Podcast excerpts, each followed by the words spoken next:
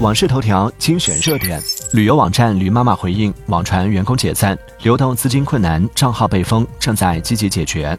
财政部称，全国企业职工基本养老金累计结余近六万亿元，能够保证按时足额发放。